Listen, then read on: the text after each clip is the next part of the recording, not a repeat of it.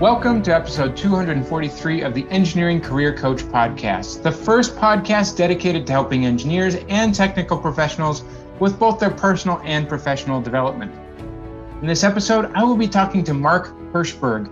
He's a seasoned executive, cybersecurity expert, and author of the book called The Career Toolkit Essential Skills for Success No One Taught You.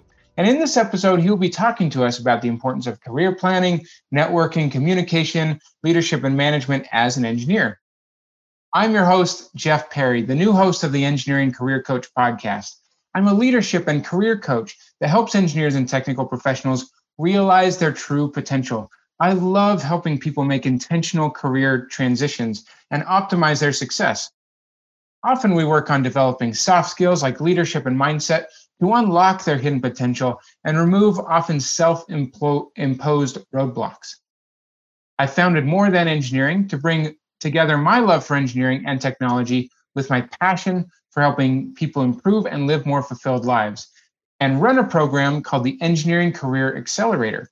You can find more information at engineeringcareeraccelerator.com. Now, let me tell you a little bit more about our guest for today. Mark Herschberg is the author of the Career Toolkit Essential Skills for Success That No One Taught You. From tracking criminals and terrorists on the dark web to creating marketplaces and new authentication systems, Mark has spent his career launching and developing new ventures at startups and Fortune 500s and in academia. He helped to start the undergraduate practice opportunities program dubbed MIT's Career Success Accelerator, where he teaches annually. In MIT, he received a bachelor's degree in physics and in electrical engineering and computer science, and a master's in electrical engineering and computer science, focusing on cryptography. At Harvard Business School, Mark helped create a platform used to teach finance at prominent business schools. He also works with many nonprofits, including Techie Youth and Plant a Million Corals. He was one of the top ranked ballroom dancers in the country and now lives in New York City, where he is known for his social gatherings, including his annual Halloween party, as well as his diverse cufflink collection. Let me bring you into our main segment with a quote that is applicable to today's topic. This quote is from Carlton Fisk. It's not what you achieve, it's what you overcome. That is what defines your career.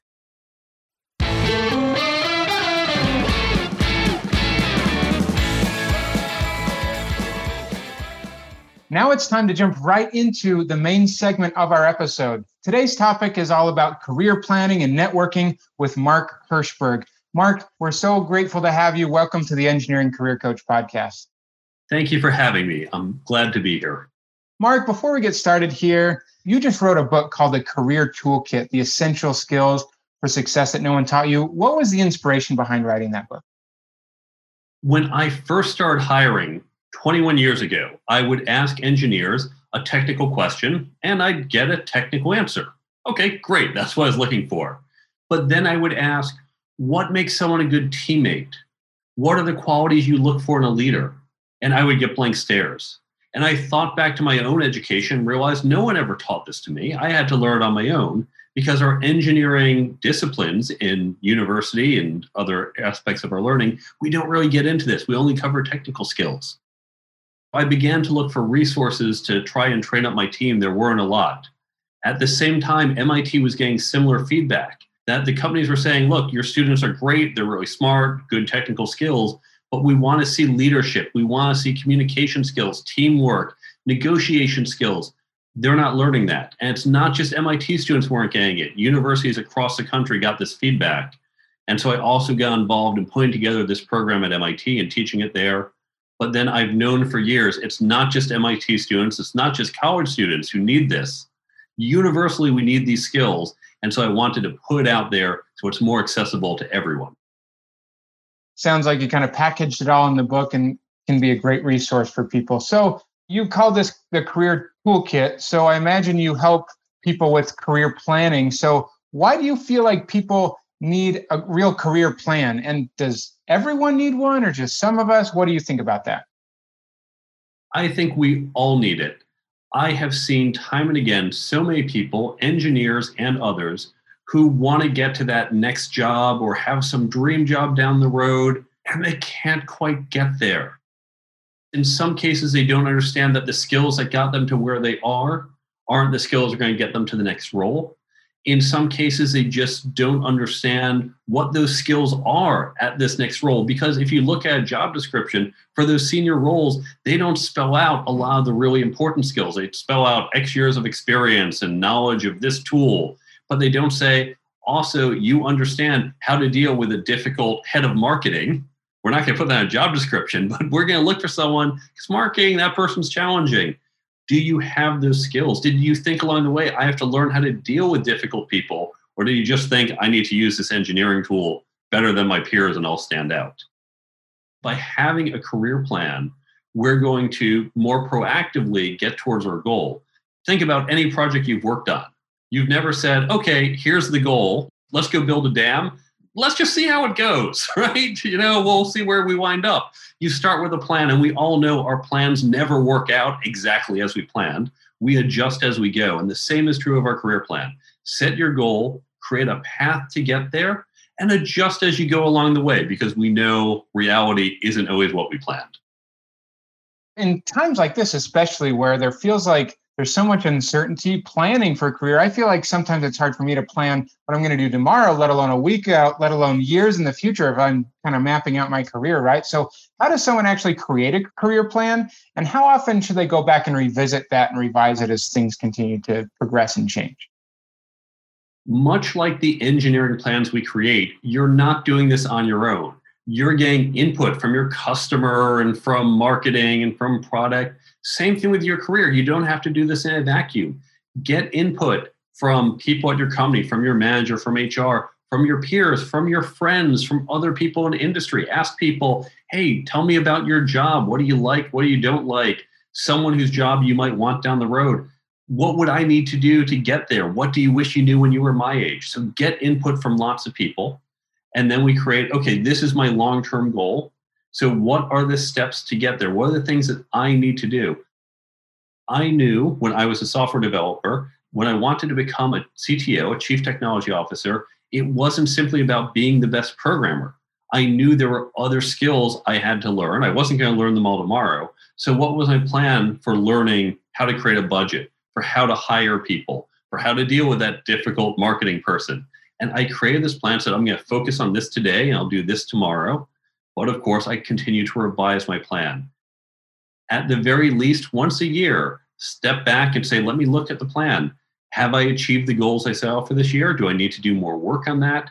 Do have I done enough? Have I realized that the direction I was going in need to veer it a little because I realize I've changed what I'm interested in. So at least once a year, but certainly anytime you do a review with your manager or just anytime you're deciding between a new job or a new project, it's a logical time to reflect on where you are and where you want to go.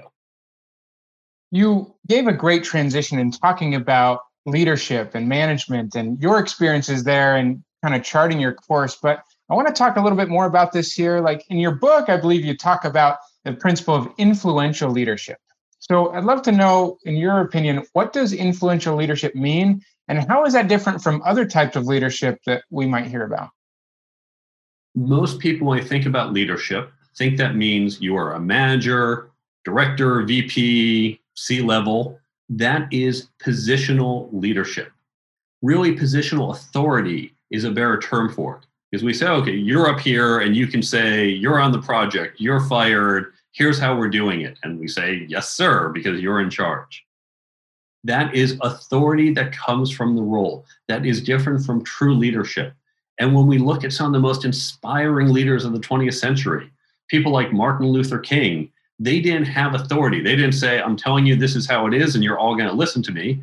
He instead went out and influenced. He said, This is a future state. This is the change we want to have happen. I can't command it, I can't dictate it, but I can rally people to my side and together we can cause that change. All of us can do that. This is influential leadership no matter where you are in your career, don't think I will be a leader once I am here or above. Everyone can lead from today onwards. And this is what companies want. To be a leader, it is about seeking change and saying, I see a change. That change could be, I see how we can do this project or how we can even improve the project or change what, what we're aiming towards. And then you influence people by logical argument, by emotional appeal, by whatever technique you want to rally around and say, Yes, I agree with you. Let's go do that. All of us can do this no matter where we are in our careers. That's excellent. So you just made the case there that anyone can be a leader, whether or not you have the position or title. But that feels a little bit weird for some of us. How can people really practice leadership every day, whether or not they have that title? What can you tell our listeners about how to do that? If you think about what are the qualities that you want in a good leader, and you can sit down and do this on your own and think about, well, I want someone who does this and that.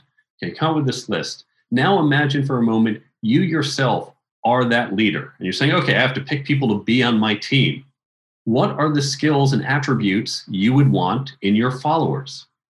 Well, here's the secret it is the same list. The skills you want in the first are the skills you want in the second. Probably should have told people pause for a second, think about it before I gave you the punchline there. If you think about it, it's the same attributes. So even if you say, I never want to be that leader, I never want to be up here, I just want to follow what someone else says, developing these skills are going to make you a more effective follower, a more effective person on the team, and will continue to grow your career, even if you say, I want to stick to individual contributor roles. So you just suggested for everyone to create a list of the things that they would want in a good leader. So if you were to narrow it down, Mark, what would you say are the qualities of a great leader? we can come up with a very long list and it will be somewhat situational. Certainly, we want people who are good communicators. We want people who have clarity of thought. We want people with integrity, with competence, might be domain competence, engineering competence, or general competence. We want people who listen. And you can just imagine this list can go on and on. But if you think of those skills that I named and certainly add your own, and then think about would you want that in a follower? Absolutely. So come up with your own list, work on these skills, and ask yourself hey, for these particular skills, how strong am I and what can I do to develop them? One of those skills you talked about, communication, listening skills, we all know those are important in work and life. But looking at the other side of that, sometimes we can miscommunicate at work and, and things. Can you provide an example of how we often miscommunicate things even when we maybe think that we're communicating well? This is a very broad topic, and we can come up with very concrete examples, but I'm going to give a concrete example, but I want you to think about this in the broader context. I was at a software company in the travel media space. We were building out our blogs. I had some contractors working on this. Now, in travel, there's different types of travel. There's family travel, adventure travel, romance travel, cruises, right? Different categories of travel. On our blog, we're going to categorize the different blog posts. Maybe you just want to read cruise blog posts because you're interested in learning about cruises. So, okay, we're creating this blog and make sure you can tag each post cruises, romantic, whatever. There's also a category called all inclusive. Now, if you're in travel, or if you've traveled enough, you might know all inclusive, it's a type of resort. It means a resort where you pay one fee and all the food and the drinks and the activities are all included. It's an all inclusive resort. The developers we had, they weren't familiar with the travel industry. So they created, okay, you've got like the cruise blog, you can tag it for cruise and you get the cruise post and romance, you get the romance blog post. Oh, if you pick the all inclusive tag, that means you're taking all the blog posts. It's all inclusive of the blog posts right? And so he saw it and said, oh, nope, okay, miscommunication there. It's really a specific type. This was a very minor misunderstanding. It literally took minutes to change and correct. But what it illustrates is that we had a mindset that this is what all inclusive means to us in the travel industry. But to someone else, all inclusive means something else. All of us come in with different mental models, different understanding, different domain experience, and we communicate with that as a background. Now, for most of us on a day to day basis, it doesn't make a difference. But in a few cases, and those are usually the important cases, subtle misunderstandings like that, not recognizing you have a different mental model or background than I have, can lead to miscommunications. And especially as engineers, we build systems that as we go further, they're a lot harder to change. This was an easy change in the blog, we need to make sure that what I am explaining is what you are expecting. And most of us as engineers have probably experienced the customer says, This is what I want. And you say, Okay, I'm going to create it. And at the end of the project, they go, That's not what I thought we were getting because they had a different mental model in their head. And so the more we can do to make sure our models are as close as possible, the more effective we are in our communications and the more we reduce the chance of a miscommunication. What a great example there. That a minor thing, but we can proliferate that out to all sorts of examples that we've had these miscommunications and people that we've worked with. So, one of the things that can sometimes proliferate that miscommunication is sometimes engineers often identify as quiet or introverted, and so they don't even speak up. So, there's lack of communication there. So, how can someone who feels this way or identifies as introverted feel like they can be heard more at work and, and communicate better in that way? I'm an introvert myself, so I definitely relate to this. I actually prefer not introvert extrovert. It's more people who are spontaneous in their communications versus those of us who are reflective. Right? You're sitting in the meeting and someone says, okay, we need to come up with ideas for this. And some people, they just start talking because they like thinking out loud. They're throwing out ideas. And others of us say, let me think about this for a minute. Let's sit in silence. I need to organize my thoughts. And unfortunately, our culture, at least in the US, has been one of call to action, of let's just get ideas out there. What I recommend, certainly to anyone who leads a team on this call, but even, again, we said leadership doesn't have to come from a position.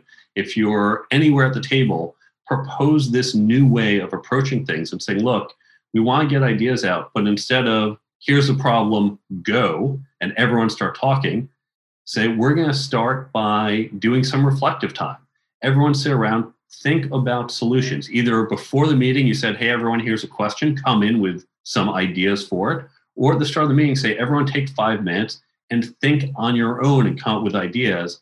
And then we're going to come together and discuss the ideas, and then we'll have that conversation. It allows the reflective people to take that time to reflect. The people who want to speak, well, kind of speak into your writing, right? Just start typing it or writing down notes and get out of your system. One of the other advantages of doing this is that we get more independent thought because when the manager, the person running the meeting says, okay, everyone, ideas, and a few people start throwing ideas out, the rest of us, we hear it and it aligns our thinking down that path. So by having more independent thinking, we get a greater diversity of ideas, and that helps all of us, whether we tend to be quieter or more outspoken even introverts or people who are more reflective can still move through this in an effective way. Now, another thing that's sometimes hard for people, whether or not they're introverted or extroverted or whatnot, is the principle of networking. But we know it's critical. We hear a lot about it when it comes to career growth and connecting with people and whatnot. So, in your opinion, Mark, what's really the key to networking and doing that effectively? networking is one of my favorite skills on the list because every one of us has heard, oh, it's so important for you to network. This is really critical. And yet, how many of us have ever been taught anything about networking? Nowhere has someone said, oh, let me teach you how to do something so important. So it's a skill we need to learn. Now, our stereotype of networking, what we'd see if Hollywood was, was trying to show this, is someone schmoozing in some big crowded room and going, Hi, hey, nice to meet you. Let me get your card. Okay, here's my card. Okay, great. Yeah, add a connection. That's not networking. Networking is about relationship building. If you've ever had a friend, you know how to network. It's not about collecting cards, it's building that relationship, and that takes time. It's also something that doesn't always happen in a crowded room. Don't feel you're going to a conference, oh, you have to meet lots of people you can build those relationships one on one. It's having coffee with someone, it's having a Zoom call. That's how you build these relationships. So don't feel overwhelmed that you have to go to large crowded events. Meet people, take an interest in them, get to know them, and build that relationship over time. How do they do that originally? Like, we recognize that the shift of networking is really just about relationships. So, how do they intentionally build that network and how do they know who should even be in their network as they're trying to figure out who to reach out to or connect with a common mistake people make is they think they should just focus within their discipline They say, okay, I'm a civil engineer. I should meet other civil engineers. Maybe I'll meet some mechanical engineers. We kind of deal with those folks from time to time. But really, why would I need to meet clergy? Why would I need to meet accountants? That's not what I do.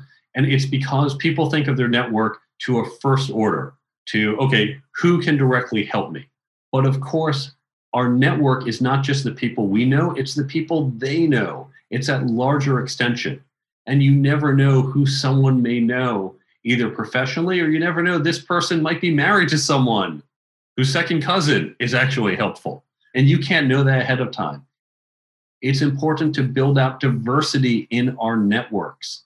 You probably know lots of other engineers because that's what you studied in school, that's the field you've worked in, those are the conferences you go to meeting yet another engineer, sure, it's helpful. Everyone's helpful, but they're probably not adding a lot of diversity to your network. If you go and meet some salespeople and some accountants and some marketing people and jugglers, right? You meet all these different people from different disciplines. They're going to bring a lot more diversity because that juggler probably knows a whole bunch of other really interesting performers you otherwise never came across. And most of those performers probably don't know a lot of engineers, not the way you do. So we want to get that diversity into our network. When you go out, go to engineering events, go to conferences and meet people, but also recognize you can meet people anywhere. For me, ballroom dancing was great. I was a competitive ballroom dancer in my 20s. And the great thing is, there are not only other engineers ballroom dancing, but all these other people. And so I got a lot of diversity by having this hobby. So look at your hobbies, look at maybe places of worship. I don't sit there in church and start handing out business cards, but just go and meet people. As we continue to grow our network, and when you talked about the importance there of really building relationships, it's important that we feel like we have something to offer. In a good relationship, there's a give and take, and, and everyone's really contributing to that to make it an effective relationship. But a lot of people, especially like students or junior employees, feel like when they're looking at someone who's ahead of them in their career, they may not feel like they have something to offer, but everyone does. But can you explain how everyone can really bring something to the table and, and offer in any potential relationship? This is a very common question. Certainly, all my students feel, What am I going to offer? Junior people as well feel, Yeah, I don't have much. You do have a lot to offer. So, remember earlier I said part of what we offer is our networks themselves. It's not just what you have, your knowledge and experience, it's also who you're connected to. If you're a student, you think, I don't know, I know other students, oh, that can't be valuable. But in fact, they are. Now, we forget how valuable these other students are because we're literally surrounded by them. We take them for granted. But to someone who's not on campus, to a company that tries to hire engineers, that isn't right next to campus, it doesn't have a lot of engineers from that university at their company, you have access and connection to engineers they don't. They say, yes, you can introduce us to other students for our internship program, for people who are hiring out of school. You have much better access than we do, and that is valuable. I have been teaching students for 20 years. And I can tell you one time, it was in the fall, we were doing a, a debrief on students uh, on their summer jobs. And a came up to me. He said, he knew I mentioned I had been doing consulting. I gave a little background. He said, Boy, we really could have used someone like you at, at the company I was at this summer. Okay, that's interesting. Tell me more, please. And so he told me about what they did. Said, Listen, would you feel comfortable introducing me to the CEO of the company? Maybe I can help because you're telling me there are problems and these are problems we just talked about I can fix. He said, Sure. He introduced me to the CEO and I got a six month contract. This was a sophomore. Now, he had no power to hire me, but he had the power to make the introduction. All of us know people. All of us have networks that are valuable to someone. So do not discount yourself. Do not say other people know more because no one knows the exact same amount of people that you do, and that is valuable.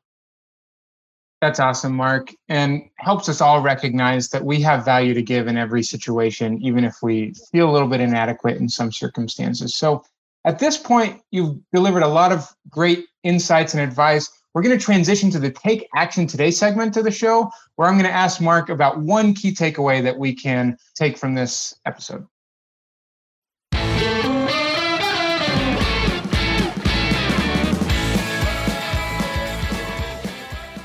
Now it's time for our Take Action Today segment of the show. I've been talking with Mark Herschberg. And Mark, you've given us a lot of insights and advice, but can you please share with us one key way that our listeners can take away to really build some of these skills and any other skill that they have from some of the things you've been talking about today? We have traditionally learned what we know through a lecture based method, right? It's a professor teaching us things and we copy down notes, we read a book, we listen to a podcast. It is a unidirectional channel. And that's great when you have to learn some chemical formula, you have to learn the algorithm for doing something. But this doesn't work for the skills that we're talking about leadership, communications, negotiation. There is no simple algorithm, there is no formula for how to be a leader. It is a complex situation. So, the best way to learn this, the way we teach this at MIT, the way business schools have taught this for decades, is through peer learning groups. What you want to do is create a group. You can create it using colleagues at your company. You can create it using friends that you might know outside your company by creating a meetup group. But you create this group of people and you say, let's explore a topic, let's explore leadership, or even one aspect of leadership. We're going to all look at the same content. Now, that might be an article, a podcast episode, or maybe a video or a book. And then you all independently read it or listen to it, and then come together and discuss it as a group and get those diverse opinions, get to see how other people look at it. And that will help round out your own understanding and make you more effective. This is the best way to learn these types of skills. We want to thank you once again, Mark. You've shared a lot of great stuff. How can our listeners connect with you or look up your book or other resources that you might want to point them to? How can they go find you? You can go to my website, thecareertoolkitbook.com. From there, you can contact me or follow me on social media. You can learn more about the book as well as where to buy it. You can also download the free app on Android and iPhone, and that takes a lot of tips from the book. And it's basically going to pop them up on your phone once a day just to remind you. I know when I read books like this, I forget a month later. So this just pops it up or if you're about to go into an interview or a negotiation, you can open it up and swipe through all the tips to get that kind of crash refresher course. There's a resources page that has links to other resources, lists of books that I referenced in mine, and even downloads like how to create this peer group learning within your own organization. So you can download that and apply that today. That's awesome stuff. Thanks so much again, Mark. Really enjoyed having you on the show and wish you nothing but the best as you continue forward and, and sharing this message with others. Thank you for having me. I hope you enjoyed today's episode. We would love to hear your feedback, comments, and questions. Go to www.engineeringmanagementinstitute.org where you'll find a summary of the key points discussed in today's episode, as well as links to any of the resources, websites, or books mentioned during this episode. And don't forget to check out our upcoming live webinar for this month at engineeringmanagementinstitute.org. Additionally, for those engineers struggling with unemployment or uncertain about how to make a career transition, I have created some free training resources with an opportunity to join a more intensive program called the Engineering Career Accelerator. You can find more information at engineeringcareeraccelerator.com. Until next time, I wish you the best in all of your engineering endeavors. The strategies that you heard in this episode will be of no use to you unless you take action and start to implement them in your career immediately. To help you do that, we have designed a system that you can use at engineeringmanagementinstitute.org. It combines live monthly webinars with PDHs, plus a private forum giving you access to coaches and premium content focused on helping you build your management and leadership skills. Join us for our next live webinar at engineeringmanagementinstitute.org and will help you engineer your own success.